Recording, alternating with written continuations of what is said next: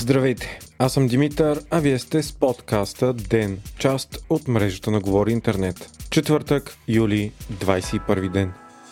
Демократична България влезе в преговори с БСП за съставяне на ново правителство с третия мандат. Лидерите на ДБ, Христо Иванов и Атанас Атанасов, обявиха, че за тях е важно, че БСП гледат на третия мандат като на колективен, а не на техен. Както и че стъпват на програмата, която те са разработили с тях и продължаваме промяната. ДБ ще ли да се включат по-активно в процеса на преговорите, когато вече има излъчен пример от страна на най-голямата политическа сила. Според тях предизвикателствата и кризите, пред които е изправена България са много по-силни от различията, които партиите имат. Също Демократична България обявиха, че е важно случващото се да не доведе до връщане на Борисов на власт.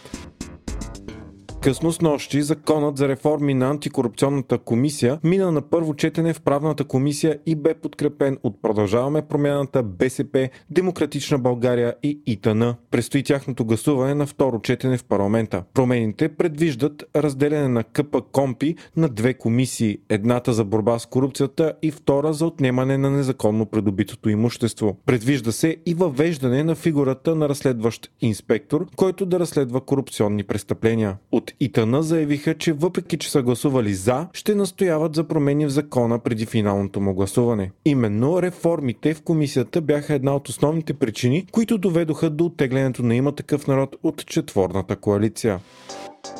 Конституционният съд обяви за противоконституционно решението на Народното събрание за избора на Станислав Тодоров за шеф на Комисията за енергийно и водно регулиране. Той бе издигнат от Продължаваме промяната и стъпи в длъжност от 9 февруари. Според решението Тодоров не само, че няма да бъде повече шеф на Кевър, а и никога не е бил. Това решение на съда е важно, защото отваря врата за оспорване на взети в периода на управлението му решения на Кевър. Искането за отмяна на решението за избора на Тодоров бе внесено от ГЕРБ, според които при избора са били погазни принципите на правовата държава, политическия плурализъм и равнопоставеността. Според ГЕРБ, по време на процедурата на избора на шеф на Кевър са били променени правилата, което им е попречило да издигнат свой кандидат.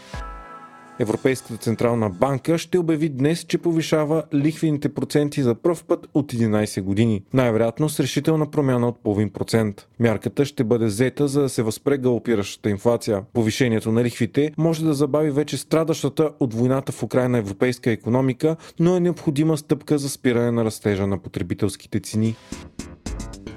Испанското правителство няма да нареди на потребителите да ограничат потреблението на газ, както препоръча Европейската комисия в новия си план за намаляване на щитите от спирането на руския газ. Причината е, че Испания е напълно независима от руския газ, тъй като в миналото направи сериозни усилия да инвестира в структури за съхранение и използване на втечнен газ и така има богат избор от външни доставчици. Междувременно стана ясно, че от днес доставките по Северен поток едно ще бъдат възобновени, но едва на около 30-40% от капацитета си.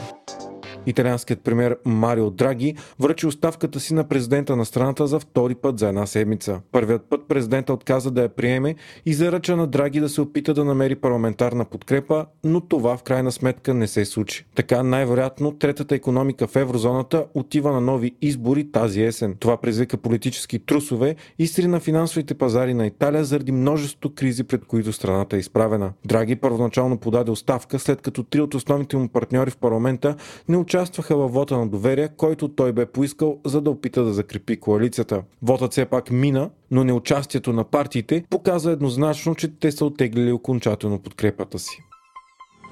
Хайтек четвъртък с Viva.com тази седмица на 53-та годишна от кацането на човек на Луната, НАСА обяви, че е готова да изпрати новата си ракета там. Първият прозорец за това е предвиден за 29 август тази година. Ракетата Artemis 1 е безпилотна и ще е първата от мисията, която предвижда САЩ да върнат хора на Луната, да изградят трайно присъствие там и да подготвят човечеството към пътуване до Марс около 2300. Артемис трябва да обиколи обратната страна на Луната за около 4 до 6 седмици по-дълго, отколкото всеки друг кораб е правил без скачване и да се върне после на Земята. Полетът ще е по-скоро експериментален, като ще се пробва специалният топлинен щит на капсулата Орион, където би трябвало да се возят и хора в следващи полети на връщане от Луната. Капсулата ще навлезе в атмосферата на Земята с почти 40 000 км в час и топлинният щит ще бъде подложен на температури на половина от тези на Слънцето. Ако полетът мине успешно, предстои мисията Artemis 2, която трябва да изведе и хора.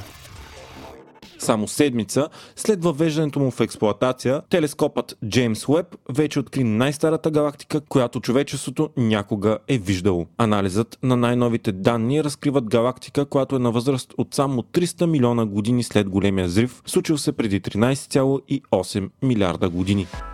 Вие слушате подкаста Ден, част от мрежата на Говори Интернет. Епизода подготвих аз, Димитър Панайотов, а аудиомонтажът направи Антон Велев.